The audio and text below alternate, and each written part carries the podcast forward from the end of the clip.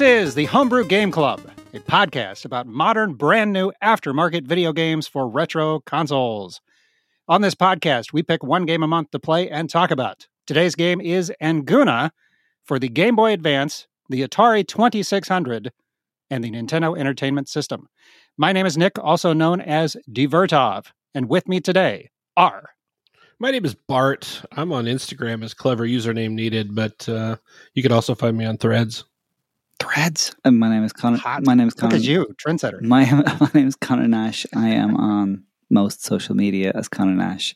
Try to find me somewhere that is not X. not X. Okay, before we get started, I would like to remind everyone that on this podcast, we believe in honest opinions, but we also understand that many of these games are not made by professionals. They are labors of love. Also, as a note to our listeners, we are not game developers ourselves, we are just fans.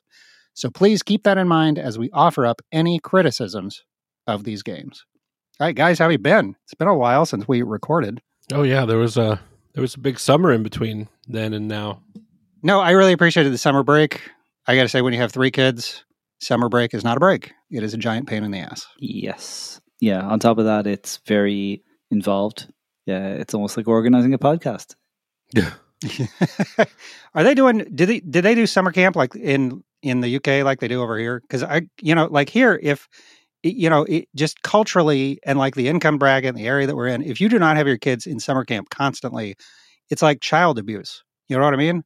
I, do they do that over there? There's a really interesting cultural thing in Europe where uh, people do this thing. I think I'm pronouncing it right. It's called vacation. Uh, Oh, and wow. they do it. Yeah, they What's really they do is it for like wait a minute, wait a minute. Is this um what do they call it? A taking a holiday? Yeah that- yeah that's the wow. colloquial yeah Collo- and they'll do this this idea for like four weeks at a time. Oh my god! What the hell do you do for four weeks? Strange It's- European customs. It's it's disgusting, it. really. But they will take their children and they will literally just spend time with their children What? away from their work. Oh my god! And they'll do that for maybe four weeks at a time. It's uh, I, I I will be honest, I did not engage with it this year. I was still on a, a, a an American work ethic. Who knows? Maybe next year I could I could maybe uh, maybe integrate. You know, maybe work that into my own culture. Who knows? Just fuck off to Ibiza for a month. right? Ibiza. Well, I man, you know, let me tell you something. In America, we put our kids to work. We say, go to summer camp. You're gonna make that macaroni art. God damn it! That's right. if you live in Arkansas, fucking working at the meat plant.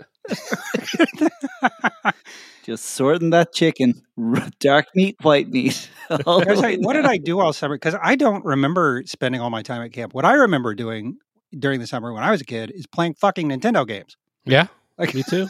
you know, it's a, I I spent an entire summer and all I did was play Super Mario Brothers 2, the greatest game of all time. And uh, like That that's like a great summer. you know what? How did I like every single day? That's all I did.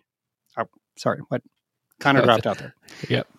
Anyway, You know that uh, that song? It's beginning to look a lot like Christmas. There's that line in there that says, "Mom and Dad can hardly wait for school to start again."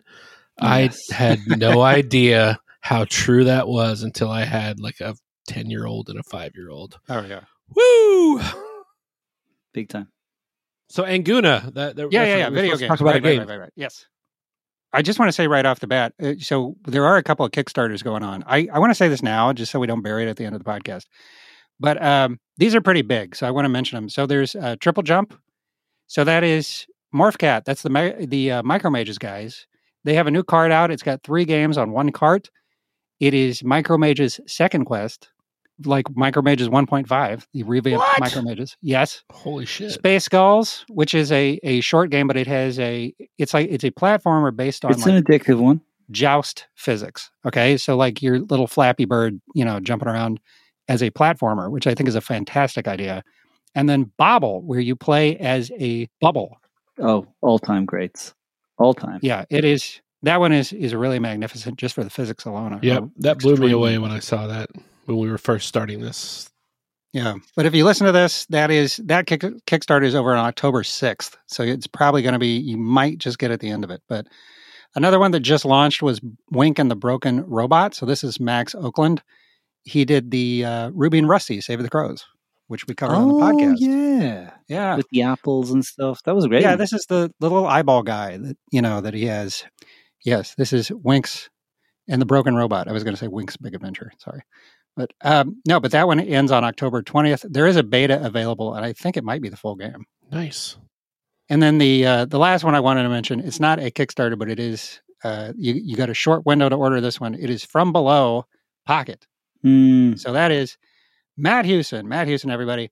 take a drink. Take a drink. that is his take a drink. So that is his that is the Game Boy port of from from below for NES, which is a it is a spin on Tetris where it has this like kraken creature, this giant squid that's like that messes around with the blocks and it's like it's basically an excellent port of Tetris uh, with a couple of uh, little variables added in that arguably make it a little more fun. Which direction does the Kraken come from? Comes from from below. Oh shit! I know, right? I see what he did there. That's great. But yeah, so they, that's available for Game Boy. It's also he is also re-releasing the NES cartridge, which is Oh, a really cool. Yeah, and it's got some great box art. The cart looks really nice. I also remember um, Matt Hewson mentioning something about how this like Tetris-ish gameplay, he kind of optimized it because Yeah, he thought right. he had a good idea for how to do it, and then he spoke to people who actually play Tetris really well. Yes. and I think yeah, I think wasn't that when we interviewed him? Wasn't he talking Yeah, about that? yeah. He talked to Mhm. like Tetris, like champion Tetris players, and it was like, how can we improve the one on NES? The you know that legendary NES Tetris, and they gave him some suggestions. But yeah, but yeah, so th- both of those are available until October sixteenth. You can also get the ROM of From Below Pocket. You can get it for five bucks on Itch. And I got a what I got. I got the cartridge, and then I'm going to put on my flash cart a, the copy of the ROM, and I'm going to hook up two Game Boy Colors, and I'm going to play this with my kids, two player, because it does work Mm, with the link cables, so you can play it two player. Whoa, That's hardcore. Yeah, pretty cool. that is pretty Right. awesome. Matt Hewson, everybody. Okay, Anguna. We're here to talk about Anguna. you guys ready are. to get your adventure on, your top down adventure? Hell I'm yeah! ready to get my grindy adventure on. That's what it is. Anguna. A little bit about this game. All these games are developed by Nathan Tolbert. They're published under the uh, moniker Bite the Chili. You can find all these games at bitethechili.com. The first one we're going to talk about, this is for the Game Boy Advance, Anguna Warriors of Virtue. This was developed first. It was started in, I think, either 2005 or 2003. I'm not sure. Finished in 2008. I talked to Nathan a little bit about this when we were at the Midwest Gaming Classic in 2022. And uh, yeah, this started as as a uh, kind of like an indie game for the Game Boy Advance. And I guess back then they weren't really called like homebrews or anything. It was just it was just a kind of an indie game. And I think if I'm remembering the story correctly, he was developing it because they were going to release it for the GBA and then the DS came out. And at that point, it was a little late to release the GBA game. So what he did is he he made a port. So he finished it in 2008 with uh, a guy Chris Hildebrand did, did some of the artwork, and he ported it to the DS. So there is actually a DS version out there that has a couple of tweaks, and I have not played that one. So I guess that is technically it's on at least four consoles. Hmm. The Atari 2600 version was developed as a sequel to the Game Boy Advance version. And in that one, you were out to fight the Goblin King. That one was started in 2014. I think I remember Nathan saying that it was like a like a project almost to teach himself 6502 assembly code. Uh, that was released in 2015, published through AtariAge, which there's some news about that I want to get to it after we talk about this game. You can you get it today. You can actually find that one. The actual cartridge it's got a nice old box and a manual and everything. You can get it on AtariAge. The NES version then was built on the code for the 2600 version. That has music by Human Thomas. That's Thomas Ciplione, I guess. Graphics by Dragon de Platino and 2 Bit Crook. That one had a Kickstarter in June of 2021. It raised just over $40,000 US. I was a limited edition backer on that. So I have a cart and everything, and it's a numbered. I think it was out of 115. I have number 15, something like that. So anybody else out there, just ha ha, that is a brag. I have number 15. Uh, he's not, current- not a humble brag. Not a humble Yeah. brag. That is a straight up brag. I have Straight the number brag. 15. Okay. So There's 14 people that'll dunk on you. Nathan is actually debating whether or not to port this game to the Super Nintendo. Probably not the Genesis. He does not like the Genesis. But where do you get these games? You can get the all of the the ROMs. You can find them through bitethechili.com. The GBA and the 2600 ROMs are free. You can download them there. You can also buy a Game Boy Advance cartridge there. The NES ROM is available on itch. Physical copies, you can get the 2600 at AtariAge. The NES, you can get from the 6502 Collective. You can also find Anguna Game Boy Advance in the Evercade Indie Heroes Collection number one, which I have. Alistair Lowe was nice enough to send me a copy of that, but I don't have an Evercade, so I've never played it. Yes. Okay. Geez, man, I am I am out of breath. This game is all over the place. I'm telling you what. Okay. The long and storied history of Anguna. Thank you. Uh, can you guys describe the game? What kind of game is this? Let's talk about that. Bart, what do you think?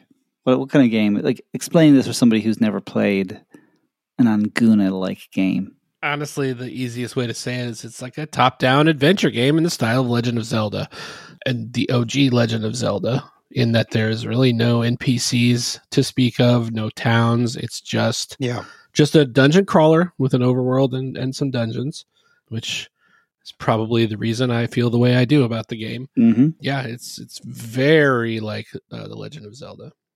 I would call it, if I had to put a name on it, a walkie pokey. Because you walk around a lot and you poke at things and you just kind of like keep doing that until the game rewards you for all the poking and walking that you're doing. I love how you take this, you know, because we do an exercise for this podcast where I kind of ask you guys to describe it to people who don't, who who maybe have never played a, a video game before. And Conor always has the most creative abstractions for describing these games. So yeah, walkie pokey. Okay, I would not have thought of that. Yeah, because you don't you don't talk, you don't, don't jump, talk, you don't you do anything else. don't you talk. just poke.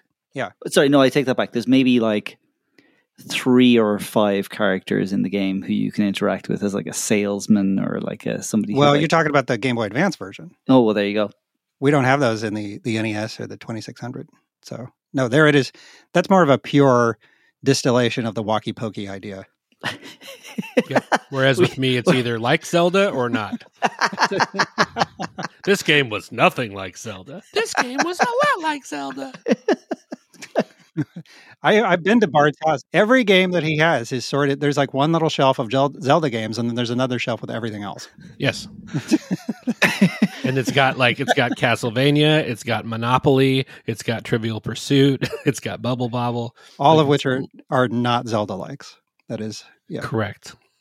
Zelda not likes. That's how they're categorized. Zelda not likes. okay, yeah. So I would say, yeah, I, I would. I think Bart really hit it on the head. It is very much like the original Legend of Zelda.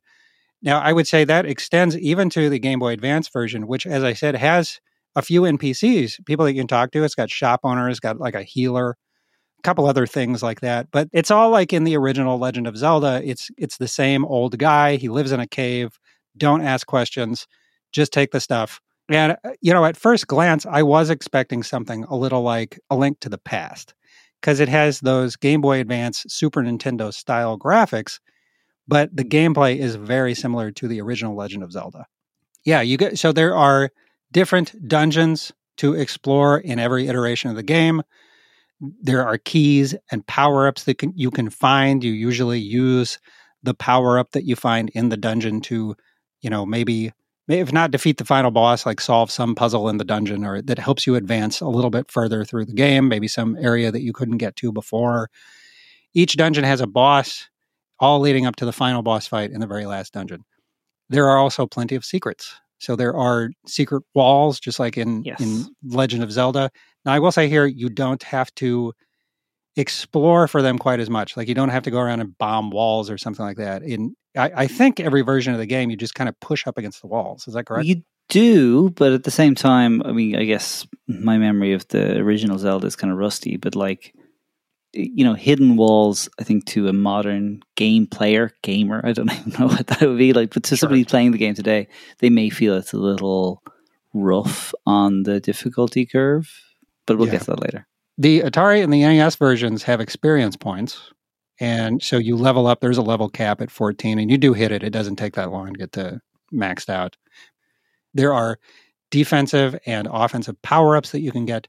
The Game Boy Advance does not have experience points. Now, you said it does? Yeah, I thought you like when you level up, you get just a little increase on your offense and defense, your attack and defense.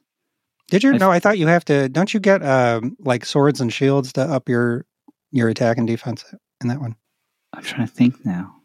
Oh, right, right. Sorry. Yes, it's just the life force. It's just your health. Oh, just your health goes up? Yeah. Does it have experience? Okay, maybe it does. Okay. I'm getting confused now. I swear I played that game. No, that's the thing. I I I focused so much on the GBA version because I remember then searching for the defensive power ups so much. Yes. Yeah. Right. Okay, yeah, yeah.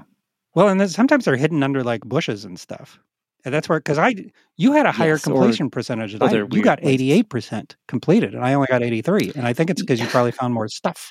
Okay. okay, We'll okay, get okay. to that, Nick. Okay, right, this right, is the kind of game me and Bart actually do All right, pretty all right. well in. Okay, Okay. Uh, yes, NES also has a dungeon rush mode, so you it's a you can do one or two player, and uh, that is a I think it is just like randomly generated dungeons, you That's know, what dungeon like. layouts. Yeah, and you just you go on and on and on, and uh, I don't know if there's an end or not. I know when Bart and I played it, we got to room forty one, and it did not feel like we were getting close to the end. But not at all. And all three, I would say, do not really have stories to speak of. It, it is just a very bare bones.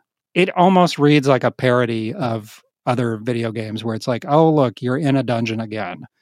Time to break out and go kill the Goblin King or fight the dragon or whatever it is. It really is just like that go save the princess kind of, you know, get your ass out the door and get out of here. All right. How do we play this game and what versions did we play? Do you guys want to go? Conor, why don't you go first? so for myself, the GBA version was where I really just like launched myself into. Felt like the like OG original, what I wanted to kind of like get more into. Really got sucked in, super quick. Like Sucked in. for a couple of reasons I will go into. I think I got sucked into that game. Pretty much played it start to finish, like just kind of kept going until I hit a point where like, you know, got that title screen of like, yes, you finished the game.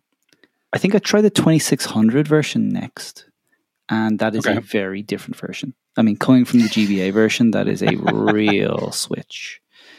And not sure if I can get into a lot of 2600 games. I think I'm just not maybe built for 2600. And then time passed because we had this break over the summer, which, like we said, we really valued. Sure. I'm just getting into the NES version right now. Like literally, as we're speaking, I am like, I finished the first dungeon. I've been exploring a little bit more. I've started to kind of like get more into it. NES version has potential for me, but I have not finished it. Okay. Bart, what'd you play?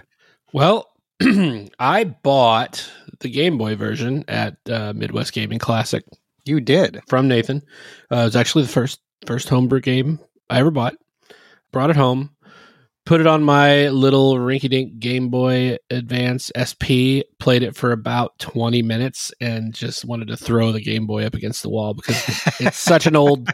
It's been sitting on a shelf for almost twenty years now, and Yeah. it's it's not bright. It was just you know on my old man eyes, uh, it was it was a chore to see. Now, had I gotten the whole maybe put the ROM on and played it on a bigger screen, I would have played the Game Boy Advance version.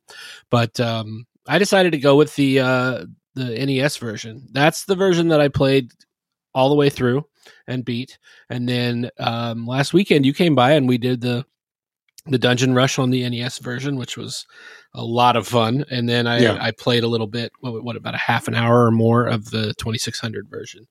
I think you, So, you um, played enough to get a good taste of it. Oh yeah, And we, uh, yeah, I actually, I actually gave you the code for the final boss. And, uh, yes, yes. You got roasted, but, Oh, oh yeah, but it was great. but yeah, no, you played this was uh, on on NES. You played this one on a console. I did. You gave me uh, the cartridge, and I actually Yep. got to play it on the console. It was it was fantastic. I can see the allure now of playing on the original hardware on Man, a it CR, changes it. CRT TV instead of using a stupid emulator USB controller on an emulator on my Mac. It's um, you've opened my eyes. We'll. It just it does it changes the way you interact with the game. I don't know. It's it's uh it's like putting on glasses or something. It's just I don't I don't know. It's just I, it's a an experience. You just have to you just have to do it. You know Yep. to understand is- the appeal of it. Which is probably what I should have done uh, with the Game Boy Advance version was put on glasses. Well. Yeah. So or yeah, I get a better say- Game Boy, maybe. Well, maybe yeah. I think I think taking the Game Boy. So you have a Game Boy Advance SP.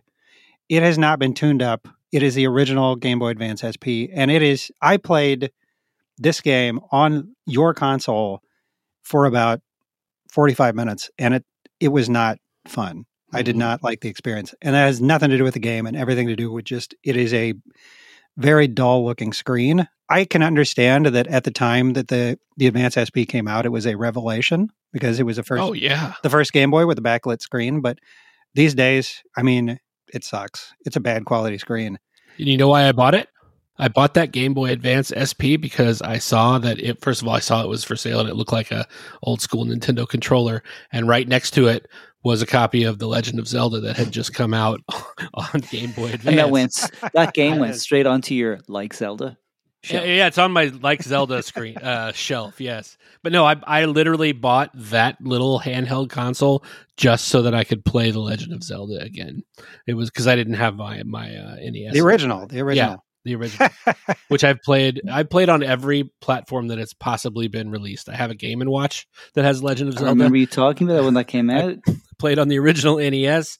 I got uh, a GameCube disc that had the original Legend of Zelda, Zelda 2, Majora's Mask, and Ocarina of Time all on one disc. It was like something that came in like a, I don't know, um, with a magazine or something. But I I paid like, I paid like sixty dollars for it used, which is insane. But I again wanted to Hmm. play the Legend of Zelda at the time. I got the NES Mini. I played it on there. I played it on the Switch Online. I, if there's another version of Zelda out there some somewhere, somebody tell me it, and I will go purchase it and play it on there too. I think I played The Legend of Zelda every possible way you can play it. Nice. Did- so did you you played Zelda on your Game Boy Advance when you bought it? Yes. And did you did you have any issues with the screen at that time? No. No. The screen was brand new. I'm just wondering if maybe Yeah, right. the backlight is not as bright as it used to be. Yeah, maybe it's You dimmed know? over time. I know that that might happen, right?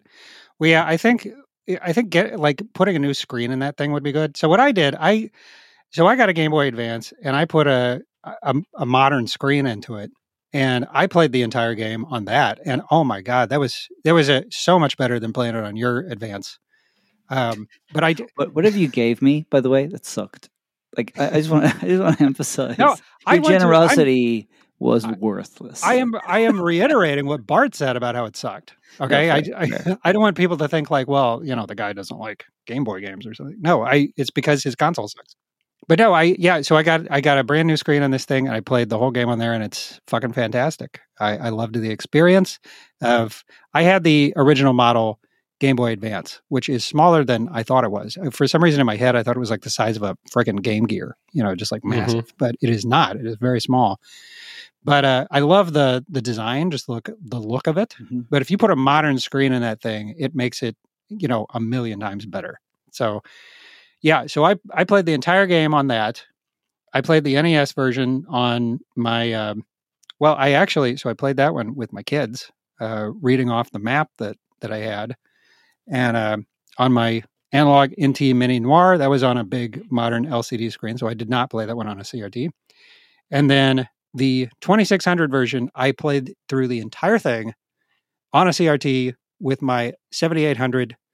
The one concession I made to modernity, I used a a modified NES controller that Nate Lockhart did for me, so I can play 7800 games without the awful Proline joystick controller that that that console came with. It is literally the worst controller I have ever used. Yep. And that The- might be the best the modified NES controller that you speak of might be the best money that I've spent in, in regards to my Yeah, because he he did one for you too, right? yeah in regards to my 7800 that's it has changed the way I play 7800 games it's so Well, and and 2600 games because yeah it plays all those too. true that's yeah, true. I played this. Yeah, the whole game I played with a D-pad, and I do not know if I would have enjoyed it as much if I would have been using one of those uh, old controllers. You know, because it's just, man, those things are just hard to hold. But I don't. I really need to get one so I can try playing these homebrew games with one of the original controllers. But I'm not in a hurry. Yep. So, man, gosh, this is a lot of game. All right. now that we've uh, gotten all that out of the way, guys, let's talk about the the games. And I think we're just going to kind of touch on. I, we can kind of go in order here, you know, Game Boy Advance, NES, 2600, but I think we're just going to kind of have to bounce back and forth a little bit Yeah. between the, I, the I three mean, games. it's, it's it- it's this very common theme between all the games of like you're the hero and you're jumping around and Oh no, you're just walking and poking. sorry, you're right. Thank you. You're poking Yes. and walking, but I don't think it's fair to distinguish too much between the games in terms of like the the effect of what your player is doing. If somebody was had only played one of the consoles and then another person had played only another console, I think they would have a very similar conversation about how they achieved their end goal. Yeah, I honestly, so you're you're saying that, and like I I know you bounced off the 2600 version, but you know if you had gotten into it, I so what I did, I was a little intimidated to play the 2600 version. I, I will be honest. So I have never played a an Atari 2600 game for longer than like 10 minutes. Which, to be fair, like 90% of those games, they're not meant to be played for longer than like five or 10 minute sessions. Okay. They're, it's like one mechanic and you just do that single mechanic over and over again to get a high score. For yeah, points. That's it. This is different. Yeah. I love it. This is a legit dungeon crawler. It's, it's, you know, it's like if you took, if you started at the game adventure and just built it out to make a, a very large play field with better graphics that you can actually tell you're swinging a sword around and stuff like that. It's that kind of game. That's what it is. But I I was very intimidated to get started on it because I just a just the idea of a very large 2600 game was I I don't know I had to warm up to that idea. But I played the NES version, and then I started the 2600 version. I was like, oh my god, this is the same game. It just has simpler graphics. It's the same game and that's when I, I said something like this on the the discord and that's when nathan was like yeah i just started with the code for the 2600 and i built the nes game on top of it you know so it's like when i'm playing the the 2600 version I, I i'd be walking around some dungeon like okay on this wall this is a secret wall i can go through that and boop there i go i go through the wall you know because that's where it was on the nes version. So it is not a, like a one-to-one match there are some dungeons that are different you know they're rearranged a little bit and you know some stuff is in different places but it is so similar that i felt like i you know having the experience of playing the nes version first it was kind of like having somebody hold my hand through the 2600 version so it was not as intimidating and i actually had a really good time and i swear i beat the 2600 version in one sitting. Like in one afternoon i i had just finished the nes game turned on the 2600 version i beat it in like two hours. So You know what's funny about the 2600 version is, you know, like we, you and I were talking about it being built on Uh, like almost like adventure but expanded. You know, and I remember the one thing that I said to you was while I was playing it, I think this is the greatest compliment I could give any game was if this game had been out for the 2600 when the 2600 was in its heyday, this game would be the one that I compare every other game to instead of The Legend of Zelda. Yeah. You would have your shelf would be like Anguna likes and- Yes. and Anguna not likes. Right. Yes. Yes. I, I could just see my, my five year old self getting completely sucked into this game if it was available back then. And but as a result, no, my eight year old self got sucked into the Legend of Zelda. well, you know, you say that, and uh, like I said, so with the collector's version of the NES game comes with a fold out map that's got the entire game map on it. And what I did, I got this idea from Matt Hewson, who did this with his kids, but I I handed the map to my eight year old, and I said, I want you to tell me where to go because we gotta, I gotta, I gotta play this game for the podcast, and it's all these dungeons, and it's I don't know where to go. I'm getting confused. So I need you to read the map for me and tell me where you want me to go next. And he got really into it. He was like the navigator. And we played through the entire game together like that. Then my my 4-year-old got into it cuz he wanted to help out, you know, and they loved it. They loved the whole game. They sat there through the whole thing and you know, when the, we had a boss fight, they were getting all worked up about it and stuff. Yeah. And yeah, it was great. If I found a secret, I mean, it was like, oh my God, you know, everybody's jumping up and cheering. Yeah, that was awesome. I love that experience. No, that's awesome. Does awesome. not get does not get much better than that. yeah, Right. for real. So yeah, uh, some stuff I really liked. So I had fun exploring the world. You know, it is a very it is a very meat and potatoes kind of adventure game.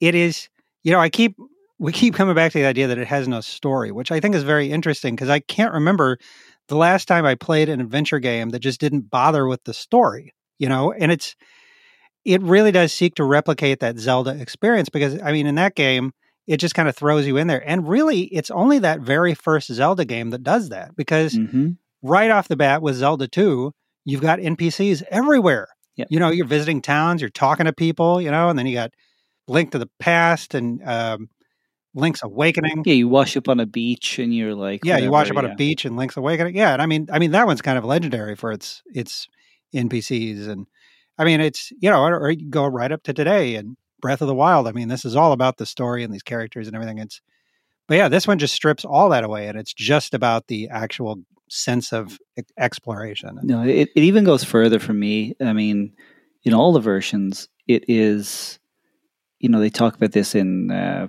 in film and TV and whatever, and where you like you start the story in the middle of the story. It's in media res, right? Like you are, Yeah. In so many games that are role playing or adventure games now, they feel like they have to explain. Oh, you're in a world, and the world is vast, and the vast world is so exciting and we can't wait to show you but wait we've got 20 more paragraphs to explain by the time you actually get to play the game you're almost like bored of reading through text. Whereas like this is like almost I, I- would i would challenge any person playing any version of this game you will die in the first room. The first time you play the game you will die in the first room because you will not know what the fuck is going on. And that's great. That is actually great for this game because it really straight away is like, oh, there's a Goblin King or there's whatever. You're in the game. Let's go. Come on. Get to it. Walkie, pokey. Let's go.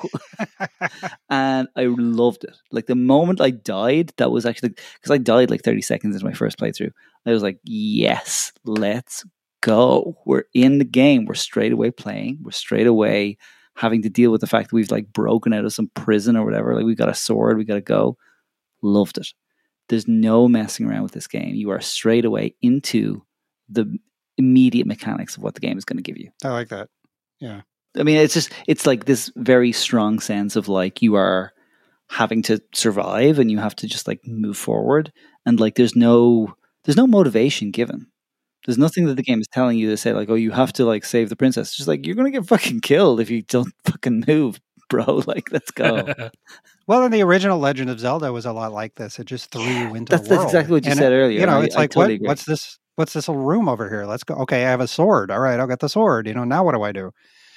Yeah. Now I say that there was additional story with the Legend of Zelda. I don't know if you guys have ever seen the manual for this in a while, but it is one of the thickest manuals oh yeah. that you can find on the NES. It is huge. I love that it comes with an incomplete map. Yes, it does have the incomplete map as well. Yeah. And, and I, I appreciate the manual, but the manual is not an excuse to delay the gameplay. I think that like bringing people into the gameplay and then saying like, yes, this is it, and you're into it, and then you're like, Yeah. "Fuck, I better, better, better fucking read this manual. I better get into it.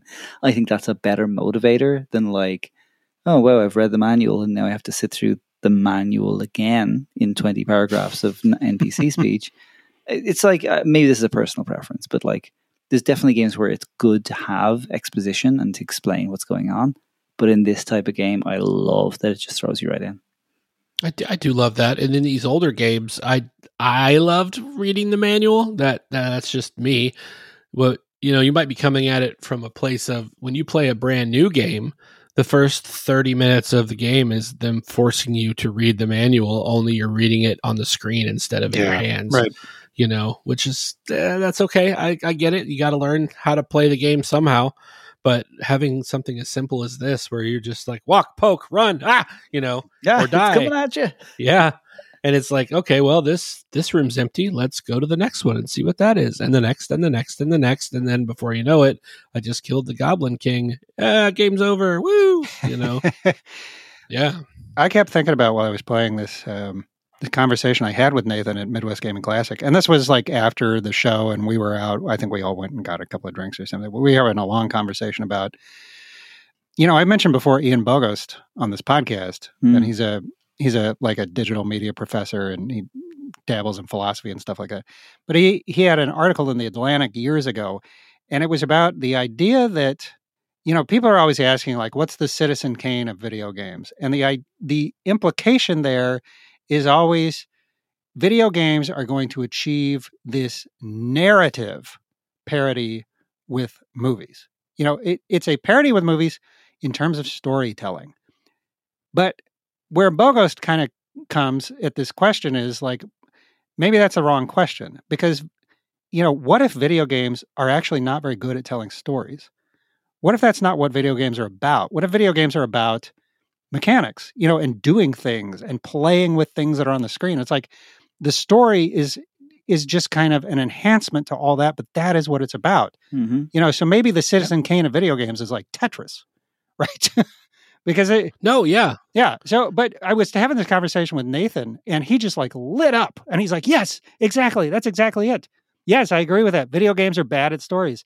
And I kept thinking about that while I was playing this game because it's just like there is no story, and it's just it is exactly that idea. Like, okay, save the princess, get out the door, now go do the damn thing, you know, Mhm. and walk, poke, explore. And so, yeah, meat and potatoes, adventure gaming. I yeah, I totally get it. Great concept. You know? Yeah, if, if somebody asked me what was the Citizen Kane of video games, I would not come at it from a story angle. I would think what video game early on broke ground in a new way that every game after it completely copied it. You know, what, what was first? What was on the bleeding edge? The way that Citizen Kane was. And I, you want to go even farther? is what person made an amazing first video game and a whole bunch of shit afterwards? and we'll leave that as Well, uh, now, we'll put that in the I- comments here, Yeah, right. whatever. Touch of Evil was excellent. Oh yeah, no Citizen Kane though. no, it's it's really good because what you're talking about is like when you strip away the narrative, you have this really interesting concept where like there's really nothing else to motivate the player except what they project onto the avatar that the person they're playing as.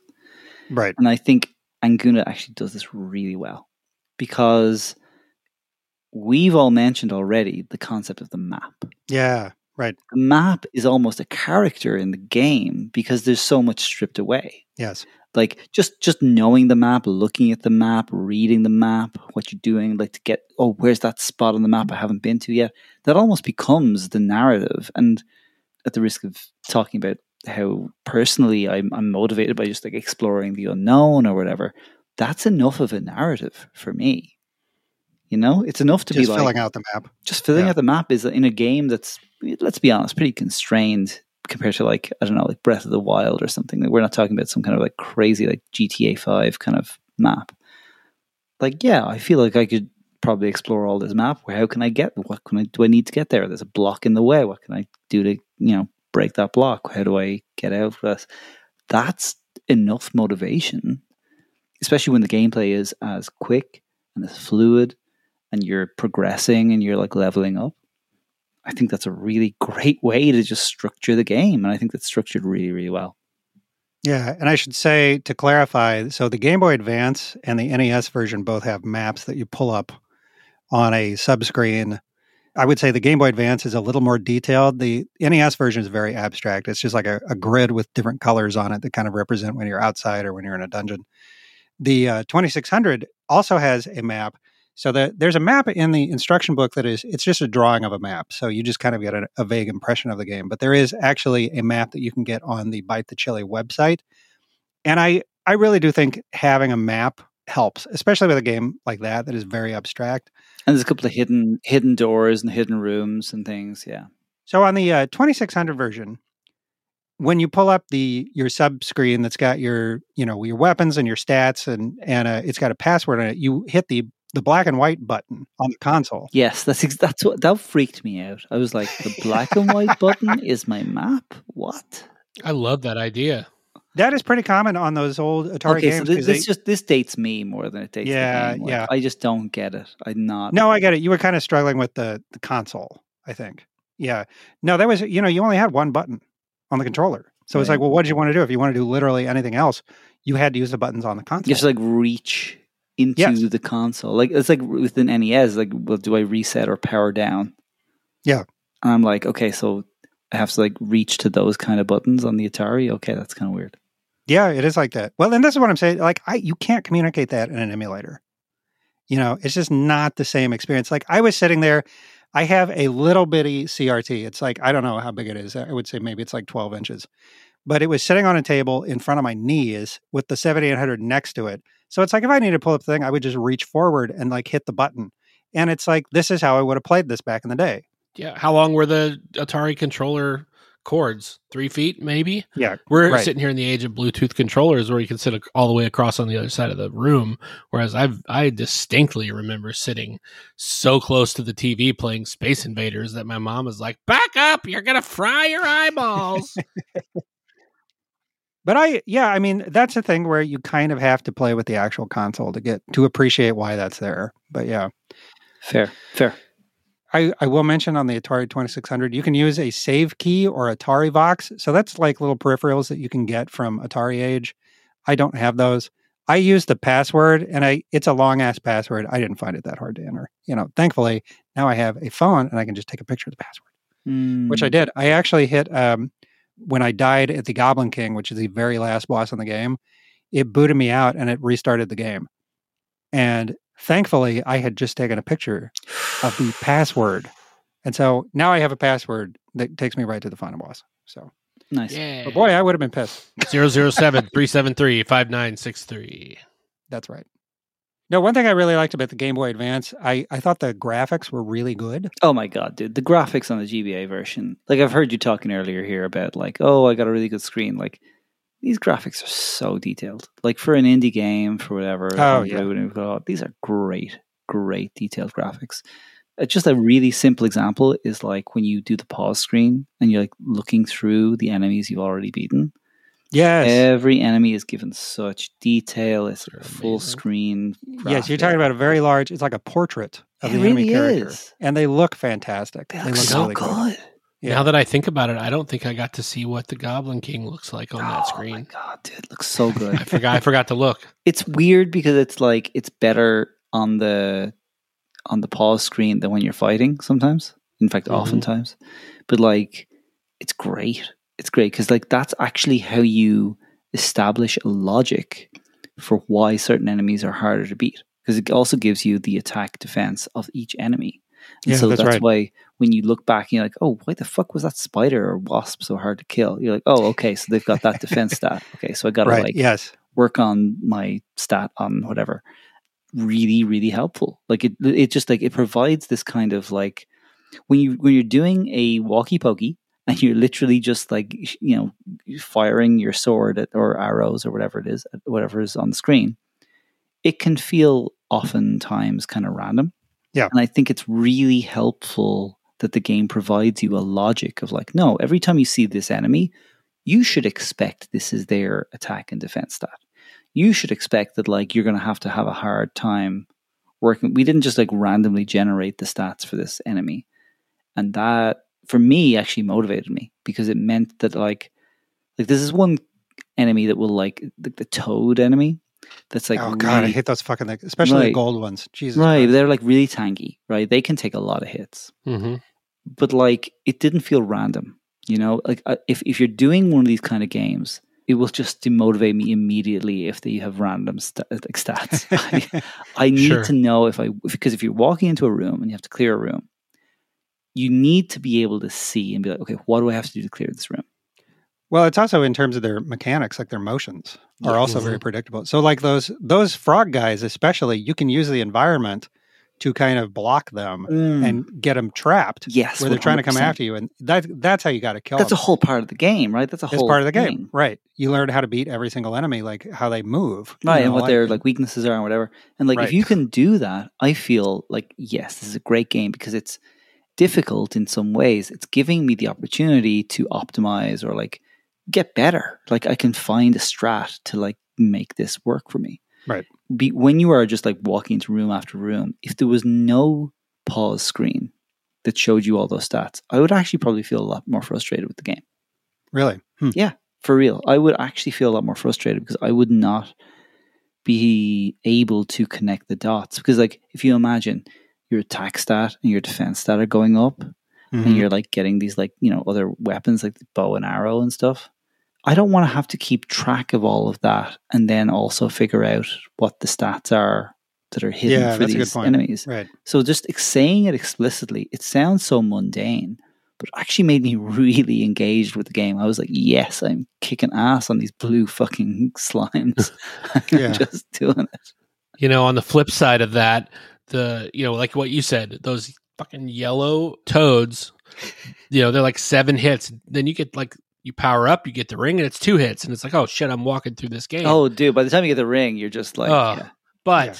the vampires got me every single time because those were you know oh. three or four hits to kill, but every time they hit you, they take like half your energy, and so I yeah, I died to those vampires more than any other enemy in the game. It was actually pretty funny. You did when we were doing. Oh, the, and we were um, doing the the dungeon ones, rush. oh my Every single God. time the vampires would get you. Yep. Well, they're actually worse on the um, on the Atari, Atari the uh, Game Boy Advance because they spew out these red bats. They do. They And used to red bats, but here's for me, and this is one of the things that straight away I just could not get it. The 2600, I just couldn't understand what the fuck a hitbox was on a 2600, Fair enough. it is a little challenging. Mhm. Okay. and I am Yeah. not used to that at all. And like the GBA, it is tight. Like when you are again, that's we've true. spoken about this on other like recordings as well, where like if you're gonna do something, like think about like a shmup or whatever, where it's like the whole point of the game is to be able to hit the enemy and have a good idea of when you're going to be able to hit or not hit. The GBA is solid. There is there was no time at any point where I was like, oh, I felt unfair or like I got like hit by an enemy that I shouldn't feel like I should have been hit by. No, the clear hitbox area is there. I talk about the first room you're in. I took so long to get out of the first room in 2600. I was dying, dude. I could not handle it because that hitbox just smothered me from the first moment I came in. You know, the only issue I had with any of that hitbox stuff was the fact that the sword kind of came out from the right and then went forward. And I always kind of thought, We were well, talking about okay- the NES. yeah, on the NES version that Okay. you could. There's uh, almost a delay of it coming all the way out. But I also thought, Hmm. like, okay, if the guy is like, if you're here and the guy's right one square above you, you'll kill him. But also maybe if he's over here because the sword swipes through that square, never Mm. worked. But yeah, some Nick, games might do that, but no, didn't this you say Nick that the It's not a sword- walk. It's not a walkie swipey Bart. I guess It's a walkie a pokey. walkie-pokey. They got to be right in front of it. So they Speaking can of, poke, of all right? pokey on the on the 2600 version, didn't you say that when we were playing it here on my 7800? Okay, so yes, okay, yes, yes, yes. Hold on, hold on. Yeah, okay. So this was a weird thing. I actually, so when I was playing the 2600 version, we talk about the hitbox and stuff like that. To me, that's all about managing, like knowing where the sword is, because if you are facing vertically, it will come out of a different location from your player character than if you're if you are facing horizontally. Okay, so it's knowing that is part of your strategy. Now, saying that, when I was playing this thing at home on my TV on my 7800, the sword, when he was standing horizontally, looked like it was coming out of his eyes, your player character. And in fact, I was going to make a joke about this on the podcast because to shoot arrows, you hold down on the button and then the arrow, like you just, you fling out your sword and then the sword keeps going and it looks like a laser beam or something. That's your arrow, right? And I thought it was cool because it looks like he's shooting, shooting laser beams out of his eyes. And then I go over to Bart's house and I put the cartridge in and we're playing this game. The sword is coming out of what looks like his belt, which I have to say, laser beams coming out of your pants is a lot funnier Yeah. than out of your eyes. Now, I don't understand why at Bart's house, your player character is whipping it out. You don't know what my Whereas 78 my house, through. I don't know. I don't know what's going on here. Maybe somebody can explain the tech to me, but I swear to God, I'm going to post photos of this on the Discord because I, unless I am absolutely out of my mind on my console, this thing, the stuff was coming out of uh, the, the character's eyes. And you did take a picture on my console, correct? I did, and it is Okay. quite funny. Yeah. Oh, all yeah. because that sword is definitely coming straight out of that character's pants. I, I'm just saying. I'm just Yeah, it Okay, is. so all, all I want to do is go back to the graphics and say the graphics are really good. I really like the graphics. So that said, yes. With that said, the graphics on the 2600 are are really impressive. Like your character has a face for Christ's sake. How many Atari games does your character have a face? Like really, Yeah. you know that level alone, that level of detail is impressive. Well, I mean, for me, like the the GBA version, I mean, it's just like a SNES game taken to another level. Everything is just like hyper detailed, hyper colorful, hyper interactable with, right? Like Well, there's- that's why I'm so glad that I played it on a, a very nice modern screen so that I could Mhm. see all that stuff. It would be terrible if I were playing it on original GBA. no, I, I think that's fair, it. and it's a, it's a curse of the console itself. But yeah, Yeah, right. Didn't you also say you briefly played it on your gigantic movie screen? Oh, out of yeah, that's right. I played the Game Boy Advance version. No, I yeah, we I played it on your movie screen. I borrowed your 24 inch inflatable movie screen, Right. and I played it in my foot. backyard. 24 foot, 24 foot. Yeah, I said Yeah. inches. 24 foot movie screen, and I played it in my backyard. The Game Boy Advance version. Yeah. No, but uh, no, you're talking about the graphics. You know, you said talk the character portraits. That was actually one of my kids' favorite things yeah. because when you kill an enemy, it registers them in your character log. And so if you see a new enemy, you want to kill it. Yes. It's just these, it's these strange little incentives that build up in the game. It's like like because in a lot of the walkie pokey mechanic, you're like, "What the fuck is that? I don't want to kill it. That's going to kill me." But if you're like, "But if I kill one, Yes. I will not only get a rad portrait of it, I will now know its attack and defense stats." So that's actually a really good incentive for me to just try and kill this new enemy.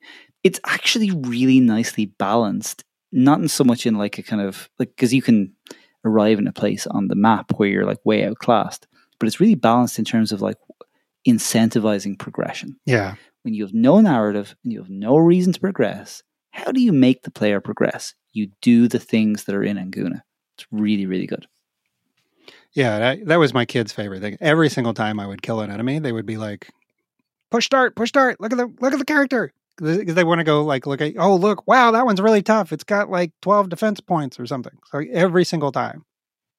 You know, one last thing I want to say. I don't know if I gushed enough about this. Is this the last thing you're going to say? Are you literally This is going to the last this thing I'm the gonna last say. thing I'm gonna say, and it's just me and Bart for the rest of the podcast. Nice. The Atari version, I cannot stress how impressive it is to be playing this just massive seeming game.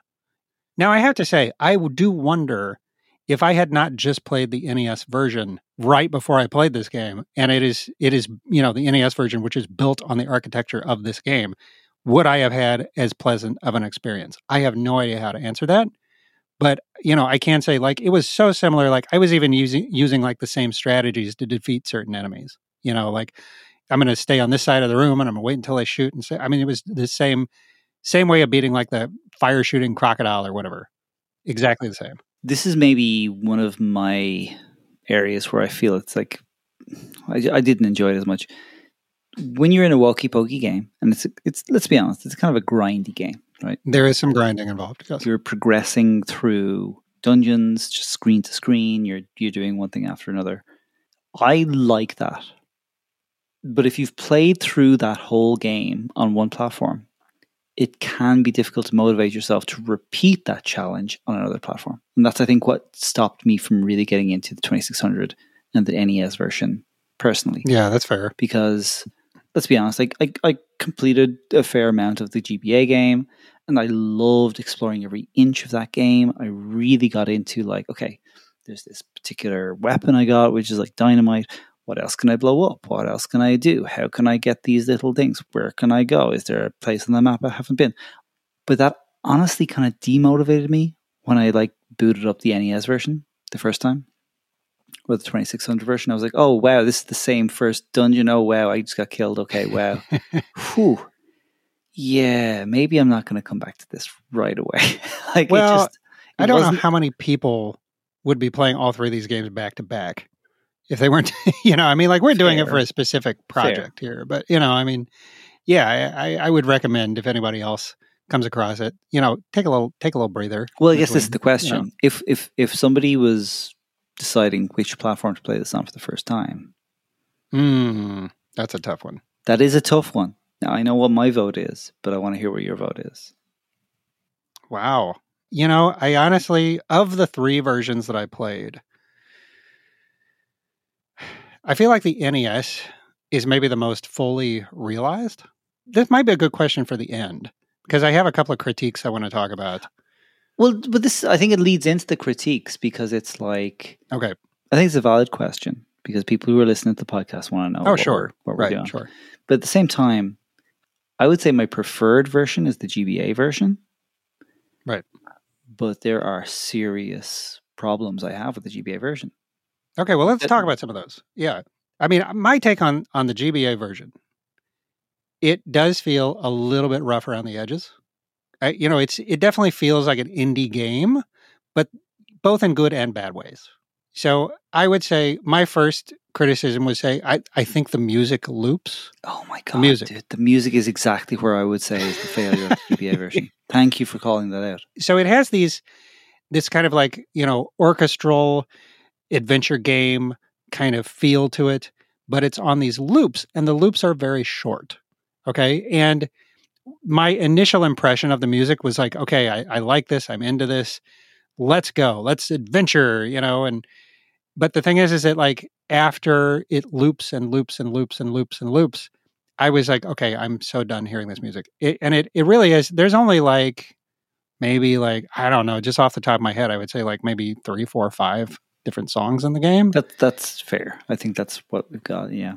Yeah, there's not a whole lot of variety. You know, the different dungeons don't have different music or anything. It's all the same kind of dungeon music and it's the same loop. And I have to be completely honest, by about maybe a third of the way through the game, I just started listening to other music while I was playing the game. I might have been listening to podcasts or something like that. Now, that doesn't take away from my en- enjoyment of the experience of the game, but it was it was just like I did not feel like I needed the music anymore. Dead silence would have been fine with me, which is, is in fact what you get on the Atari version Right. dead silence and i i preferred the silence That is my criticism of the NES version was that the music got old so fast. really you thought Yeah. the nes version Really? I- Okay. I cool. did. This is interesting to hear. i thought it was really good i really yeah, liked I was NES. going to. No, it was good. There's a difference between it being good and between it getting old. Oh, okay okay okay You know what I mean? Like, uh, there's only so many times I could hear that overworld music, and it's got to the point where I just, yeah i see I, uh, I think I played the second half of this game while I was listening to the Donald Fagen album, The Nightfly. That is an amazing album. So that's The Nightfly is a that is the best mastered album potentially It's- of all time. so fucking good. I think it took me two full listens through that album to finish the game. IGY, just an incredible song. Oh, New Frontier is amazing. The last two, the last two tracks on that album, just back to back, are oh, so like the greatest seven minutes of music. But so here's uh, Nick mentioned this earlier about like okay, so the like the music on the GBA version was repetitive. I would actually make a, a oof, little bit of a worse kind of like criticism. The NES version is actually better music. And the reason why is because the GBA version has better instrumentation. It has like more synths and different like Sure. pads that you can use and different, you know, ways of expressing the, the music.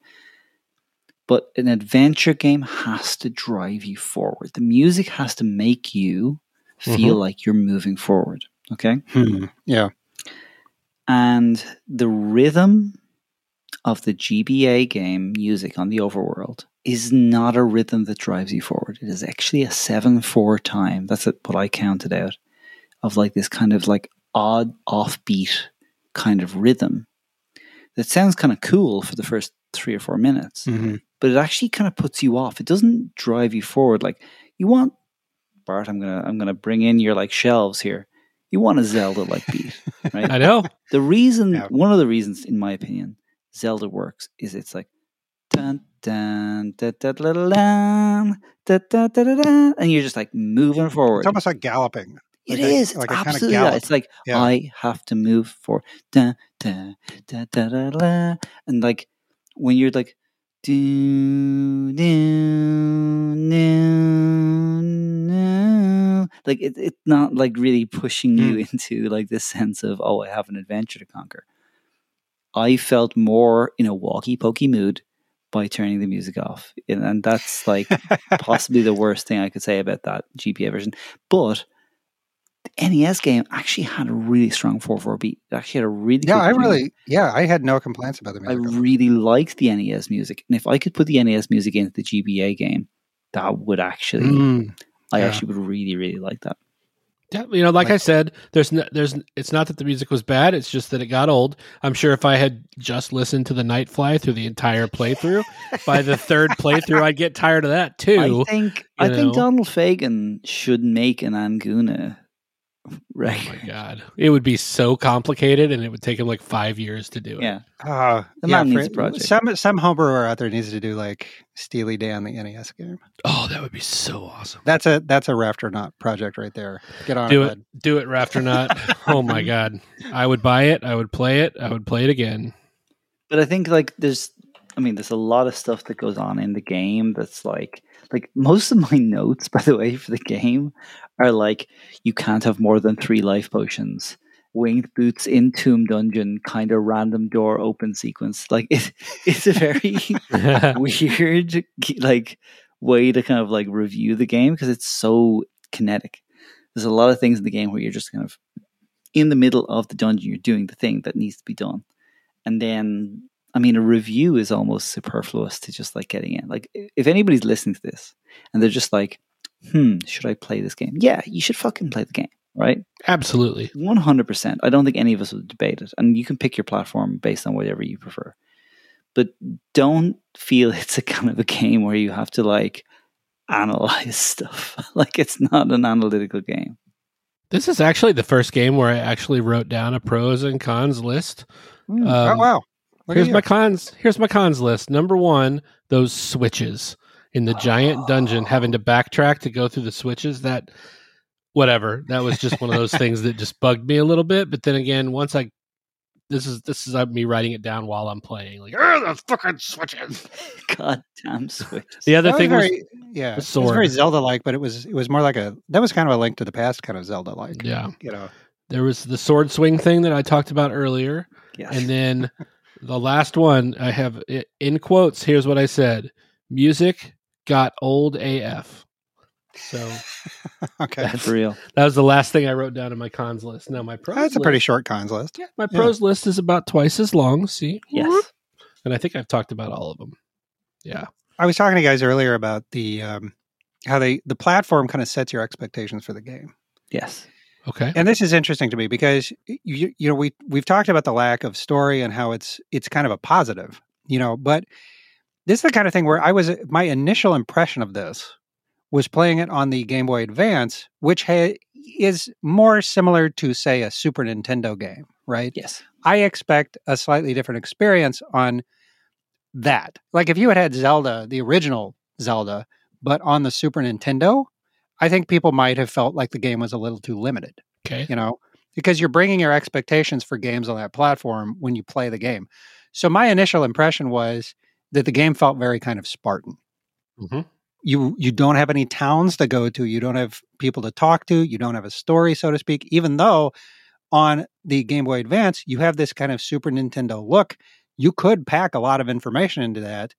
He doesn't. He foregoes all that just to get down to the actual gameplay. And I think on the 2600, the NES, that's fine. On the Game Boy Advance, my initial impression, and I've I've softened on this, but my initial impression was I wanted more. You know, I wanted a little bit Mm. more fleshed out. Now I didn't feel that when I played it on the NES. And I certainly didn't feel it on the 2600 because, like, what are my expectations for the 2600? I was just impressed the character had a face, right? Right. like, you know, I didn't expect any kind of dialogue or anything like that. Uh, so I don't know. I, I think that's what you bring to the console, what you, your own expectations, what you bring to the gameplay. I You know, I- think the the only thing I would add to that because I think it's a really good point is like you bring expectations to the gameplay. Mhm. When you're playing one of these games and you have high resolution graphics for a you know 2D game, one of the only things that really identifies a interesting graphical component is the fact that there are many different NPCs. And by removing the NPC area of the whole game, it made it more challenging to make those distinguishing features in the game, right? I think when I Mm. think about the GBA game, I Hmm. think about how there was a real strong component of the there was a graveyard area. I feel like there was so much detail put into that. Like every gravestone was given a different sprite or whatever, and that was their own like way of putting a thing on it. But it was, only in one area of the game. Like there was so many Yeah, other areas. right. Like like to be honest, like one of the things that I think was kind of silly about the GBA game was like you can cut you know bushes the way you would in Zelda, right? You would like, yeah, Link to the Past kind of, Right. and like but when you yeah. cut them, like a blood spurt comes up. It actually goes like you know, like blood it's, going uh, up. It's sap. Yeah, sap. it's sap. It's red sap from this bush. And like I understand why technically they did it that way. But it, it just kind of like diminishes the distinguishing features between the different areas that you go to in the game because everything just goes when you put a sword to it. Yeah, that's fair. And Hmm. it's it's things like that that like I think don't show how much thought went into the game because I know a lot of thought went into the game, but by the Mhm. fact of reusing these little small you know textures or whatever, it undermines that narrative that the game is trying to present. Well, and I think that's kind of what I was getting at when I say it feels like an indie game in both positive and negative ways, because that's the kind of thing you would see in an indie Yeah, game. I think that's know, a very I think it's a fair point. trying to do a lot with a limited number of assets. Well, you know, you, you talk about going into this with expectations set, right? So I'm playing the NES version with the map. I'm looking at the map and I see there's a gigantic dungeon that's locked behind a castle, right? Yes. And I'm thinking the entire game, oh, that's the last dungeon. That's that's huge. It's just like the last dungeon in Zelda. So I'm I'm playing through it and I get everything done and I try to immediately go to that final dungeon, which is in the upper left hand corner and I'm blocked. I'm like, wait a second. This is not this is the last dungeon, not the big one. And like the fact that you go through the big one and you essentially beat the game there, and then well, you don't because that last Right, because there's a a boss rush. Yeah, yeah, yeah. Right? A yeah. And like the fact that that was the last part that you had to play through, it was that's like my biggest praise for this game is that I was not expecting it. No, I, I Hmm. totally get what you're saying. I love that because it's like you think the, the fact that it's like a very 2D map and you can be like planning out where you're going. Oh, Right. I know where I'm going. I know what the end is going to be. I understand what's going to happen. No, that's not the way the game plays it to you. And I think that's a really good point. You can, Mhm.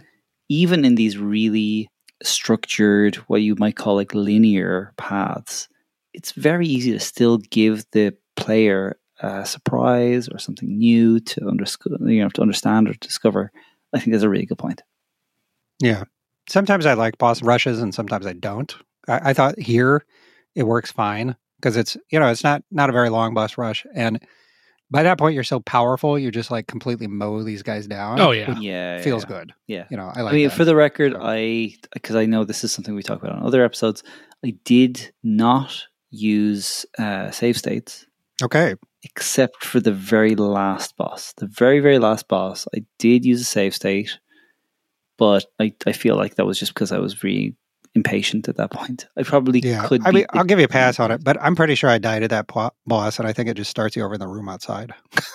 Yes. So- I did play the final dungeon all the way through until I beat it. There was no turning it off and coming back to it. I will say that. Well, I mean, I I wrote down the password, right? So is that is that like save state? You know, the game gave me that. not right? purist.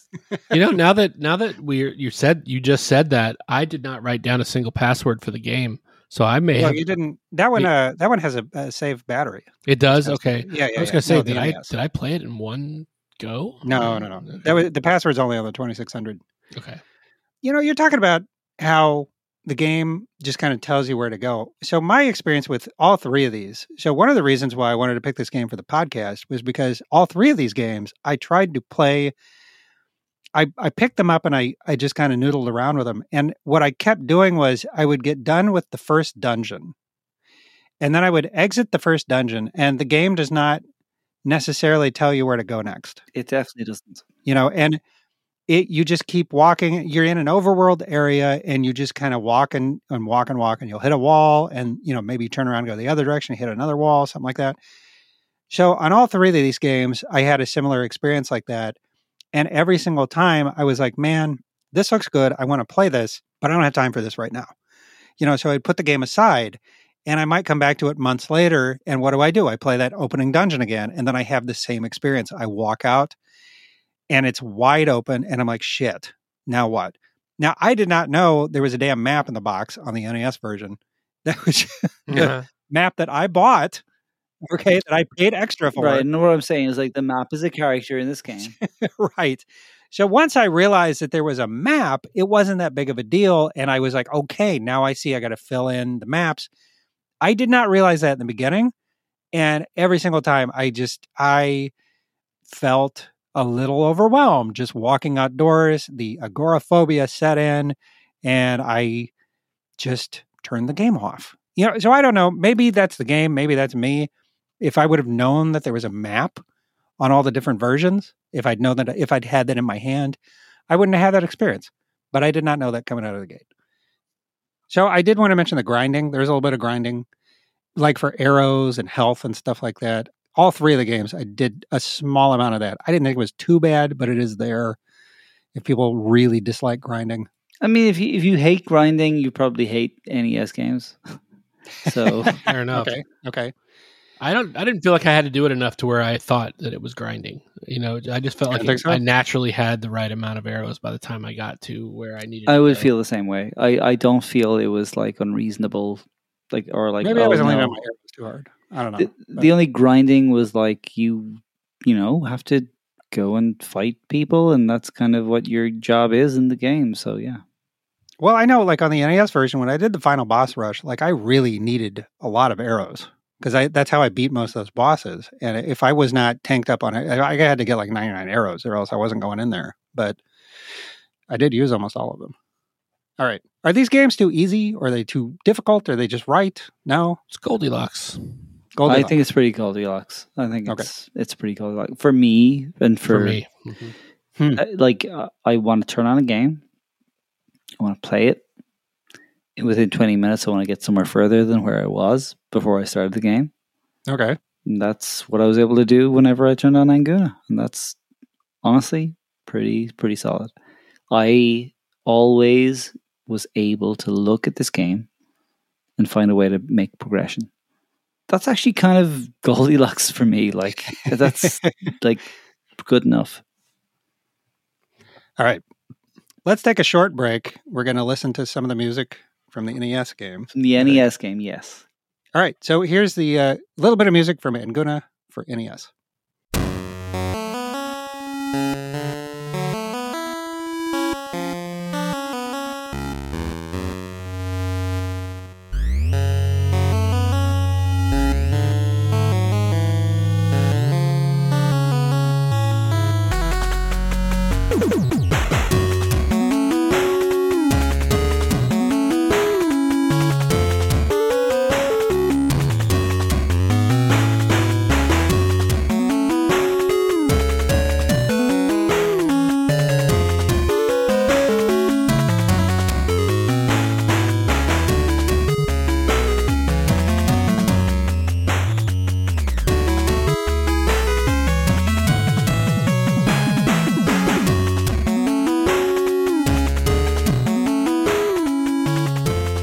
We are back to have some final words on Anguna.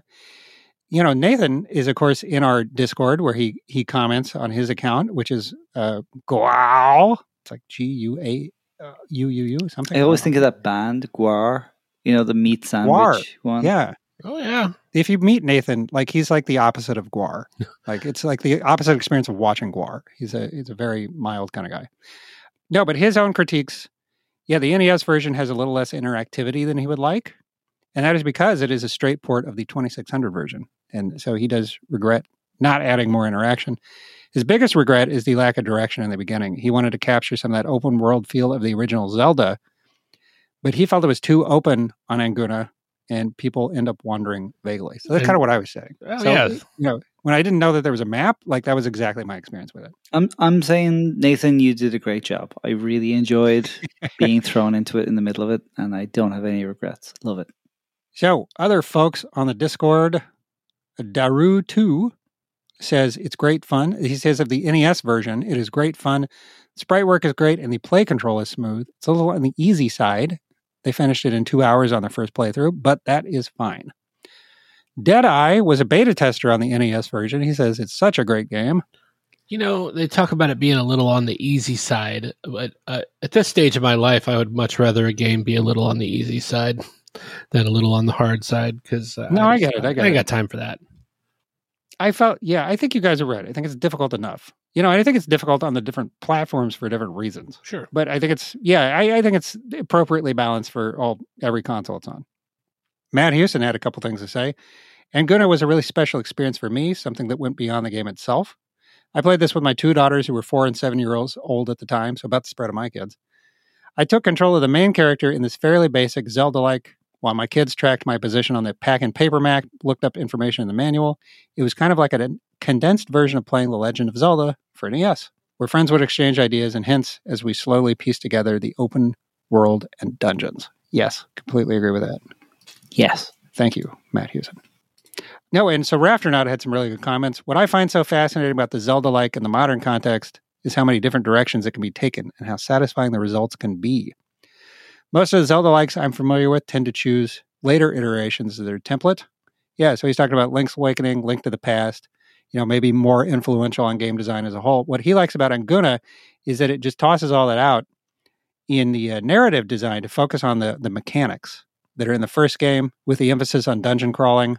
There's a refreshing simplicity to Anguna that the Zelda series quickly abandoned in favor of heavy NPC usage and narrative story. Yeah, exactly like we were saying. Beauty of the original Legend of Zelda is how immersive the lack of narrative story feels in hindsight. While narrative can often push the player forward in anticipation of the next significant event, sometimes it just muddies the player's ability to inhabit the role of the protagonist and experience the feeling of a real adventure. Conor, did you crib from this guy when you were making This is the funniest thing. Like I don't think it's hard Okay. to make these inferences. No, for Yeah, real. yeah, like, yeah, I yeah. have not. Oh, look at this. Look at this. In fact, so this is how Rafternaut wraps up. In fact, due to its sim- simplicity, Anguna feels more like a spiritual successor to Atari's adventure as the original Legend of Zelda must have felt at the time of its release. Like it's it's not unrealistic to make these inferences because one of the things that I hold very true to myself in a lot of what I do and a lot of what I admire is the saying like something is not finished when there's nothing more to add. It's finished when there's nothing left to take away. Mhm. Okay. Anguna is a great example of this. Whether it's on the 2600, the NES, or the GBA, there's nothing extra. There's nothing that feels like it's kind of put in just for like decoration or because it feels like it has to be in there.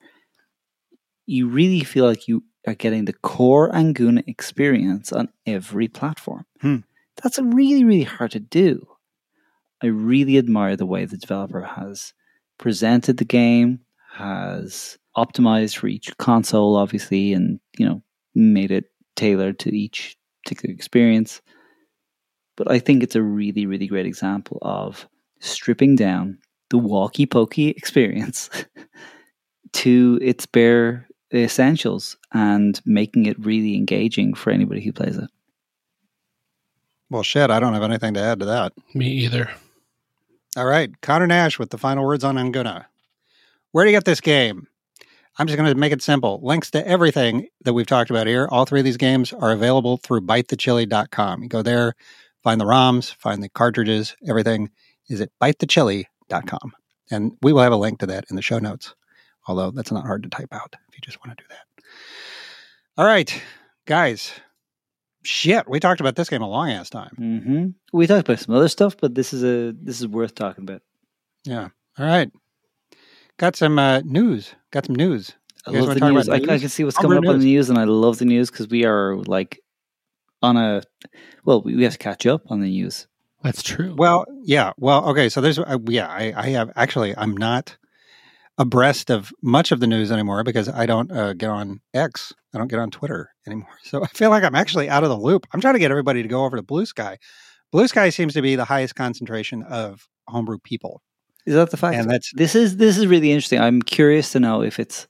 I think it's a three way tie right now between Threads, Blue Sky, and Mastodon. No, I, I agree. But when, in terms of like specifically the people that I see on there that I Mm. follow in this homebrew community, I feel like Bluesky is approaching a critical mass where I can feel like that's where I'm going to start getting my news. It's not there yet, but it is closer than the other two.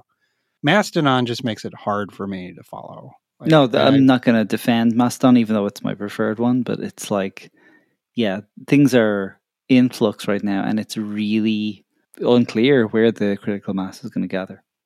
Yeah.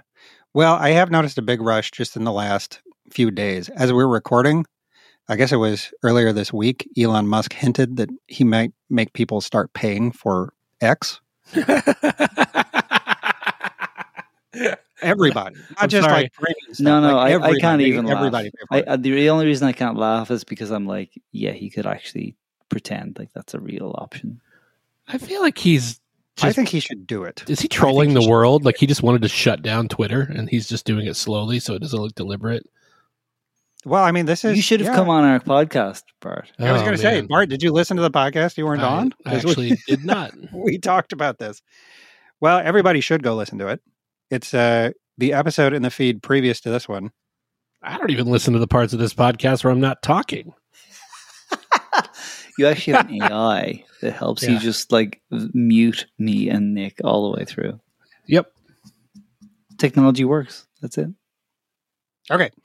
I, I tell you about uh, news. So there is big news that even I like had to come across, even with my uh, ex, um, you know, self-imposed exile. Exile. Get that? Exile. Hey. Ayo.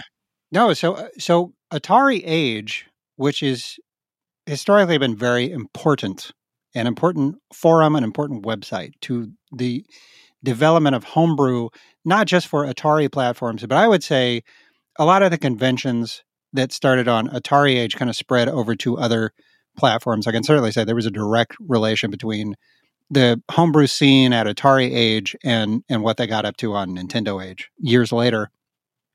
So AtariAge, very important to Atari Homebrew. You can still buy Atari Homebrew there for all different platforms. I would say it is the number one place to buy Atari Homebrew. So get this AtariAge has been purchased. The entire website has been bought out by none other than Atari, Fuck off. the actual Atari, or, you know, whoever has that Atari brand now has bought AtariAge. I don't believe you. Yes.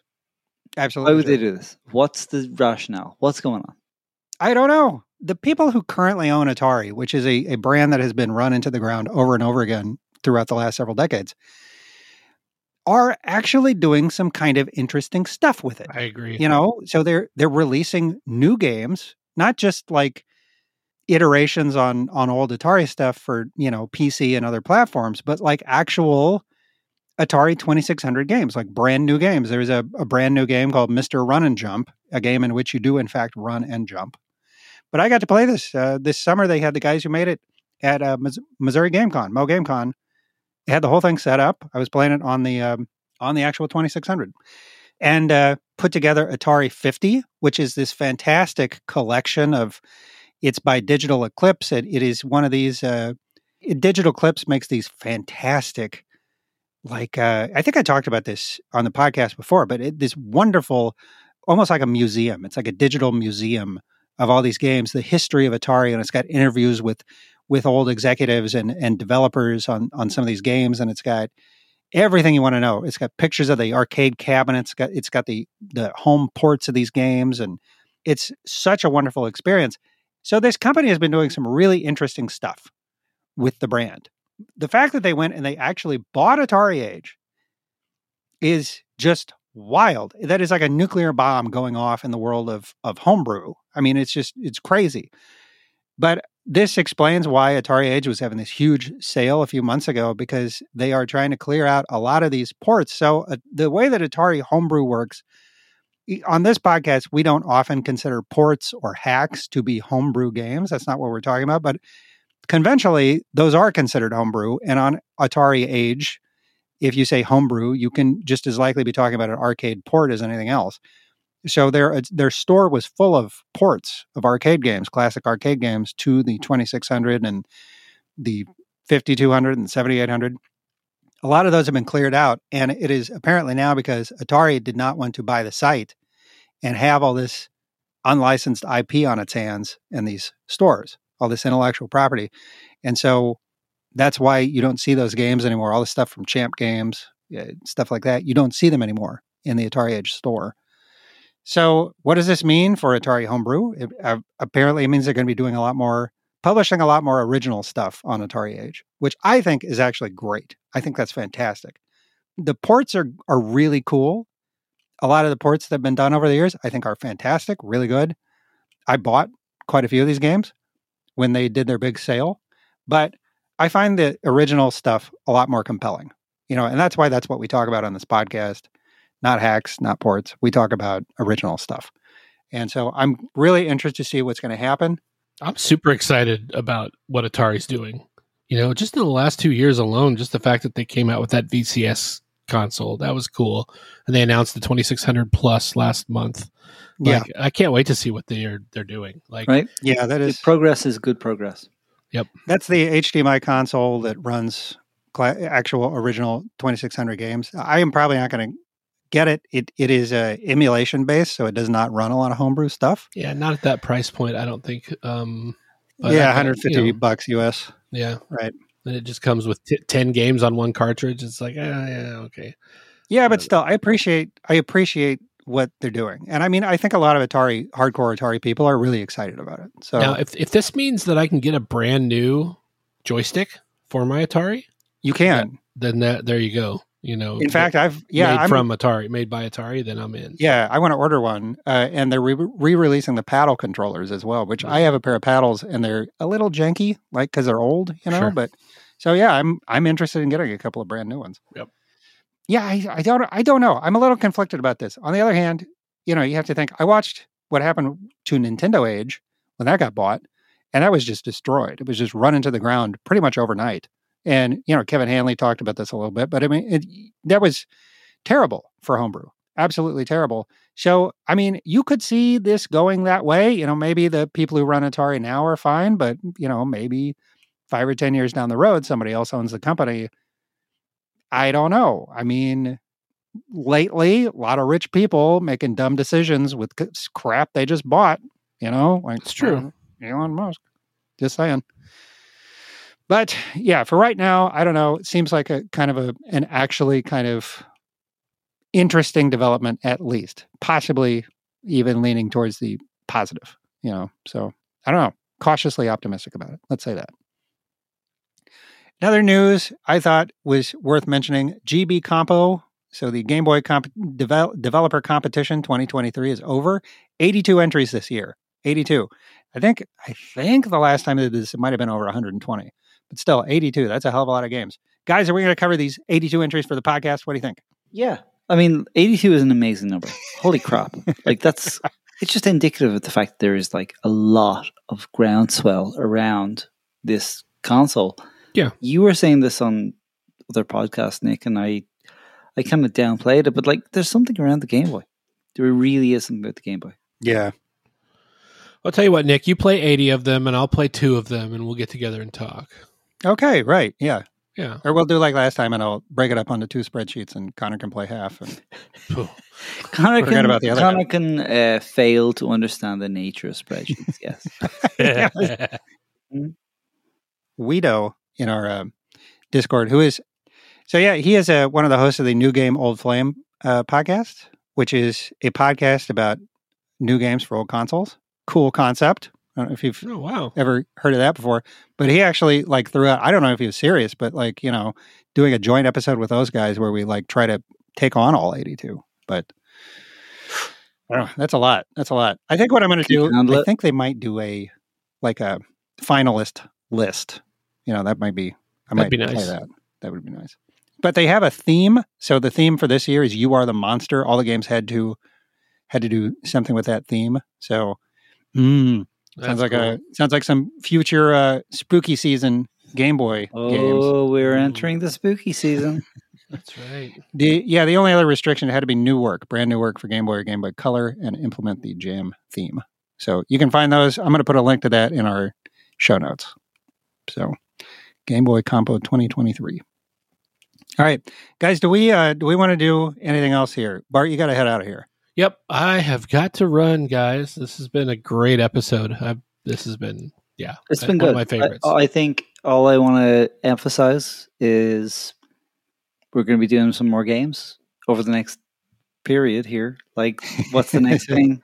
Is, this- is this like a is this a new season of the podcast? Like It feels like it feels a little new season. I mean, uh, all, feels like the reason the reason I'm saying that is because there's a lot of Game Boy games that I want to play. There's a lot of NES games I want to play. There's full quiet that I want to play. Yes, it's just right. which is like an all class to itself.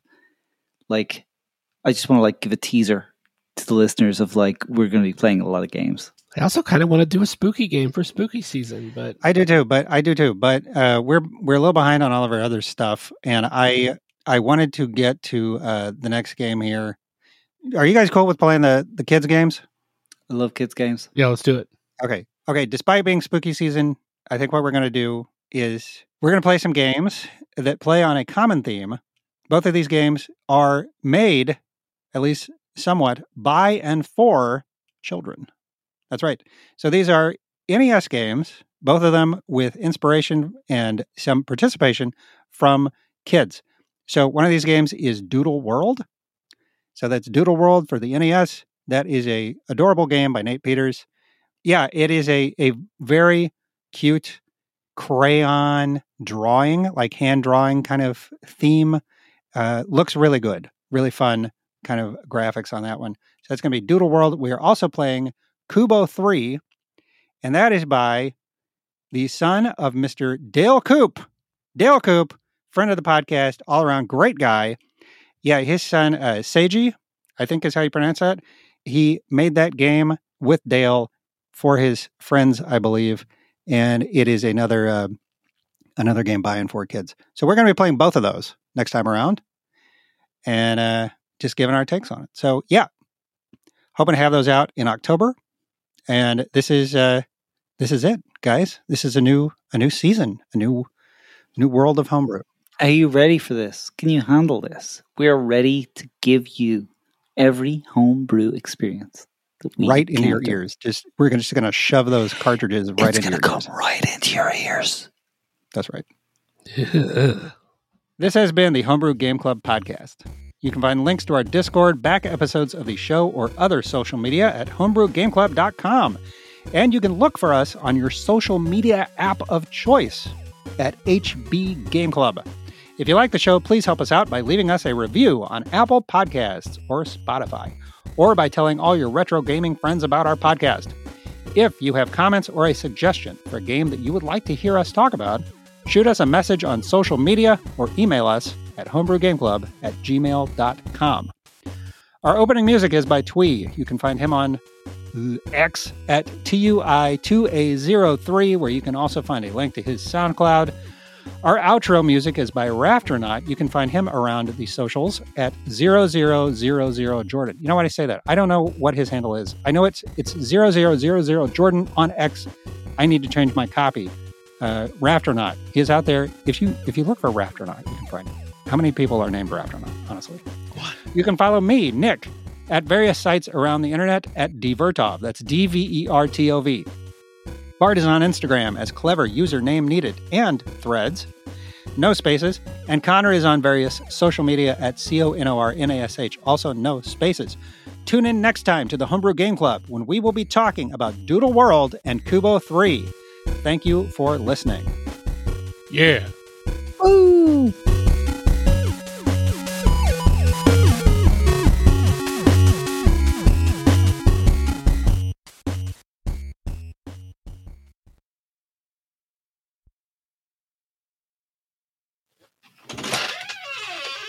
It's you. What are you doing here? Come here. You need to go outside? Is that what I think Dick's talking to either or his dog. I'm not I sure which. I think it's his dog. No, it's potty in the yard. You need to take a potty in the yard. It is. It is okay. It is he, son. lifted, I'm he, he lifted him up just to prove a point. I like that. Yeah. yeah, no. Uh, one of my kids did actually take a shit in the backyard once. I think it was like she was, and she was way too old to do that. She was like five or something. You know, she was out there playing, like she didn't want to come in. And so she just pulled down her pants and just took a shit in the middle of the yard and then pulled her pants back up and ran off. You know, Oh shit. Whose Great Dane got loose? Yeah, it was it was this huge pile of shit, and I was like, "That is not from the dog. What the fuck?" yeah, that's my kids. God, that reminds me of that George Clooney story with him and Richard Kind living together, and he had the kitten. Have you not heard that story? No, no, oh no. Go on. Oh my God! So he's telling this story about this prank that he did on Richard Kind, and he bought a brand new kitten, and like every day George Clooney would come home from lunch because he was a starving actor at the time, and he would go into the bathroom and he'd see that the cat had taken a shit, and he'd just scoop it and throw it in the toilet, scoop it and throw it in the toilet every day. And after about five days, Richard Kind was like, "My little kitten." Has not taken a shit in five days, and he didn't tell him. he didn't tell him. He like ended up going to the taking the thing to the doctor, and like like feel his tummy. Is he? You think he's impacted? Do we need to take him to the doctor? And it was like it went on for another week, and Richard kind of just like this cat is not pooping. There is something wrong with the cat. And George Clooney was like, so you know what I had to do? I had to take a shit in the litter box. so he took a shit in the litter box. And he said when Richard Kind came home and saw that, he was just like, ah! Can you imagine thinking your cat hasn't shit in two weeks and then it comes out a turd that's bigger than the cat? Oh my God. with, a, with Clooney poop. yeah. oh man. So good. Okay, that was oh my good. god, All right, that's I, Nick. I don't care what you. I don't. I don't care what you have to edit. That's the end of the podcast right there. that's the end of the podcast. I'm cutting it out Oh. right there. That's it. Yeah, All right. that's Thank, thanks, thanks for hanging out, everybody. You get to hear that that little story. All right, Not my story. I'm gonna be right back. Oh my god, I'm gonna have to pee. I'm sorry. This is like too much.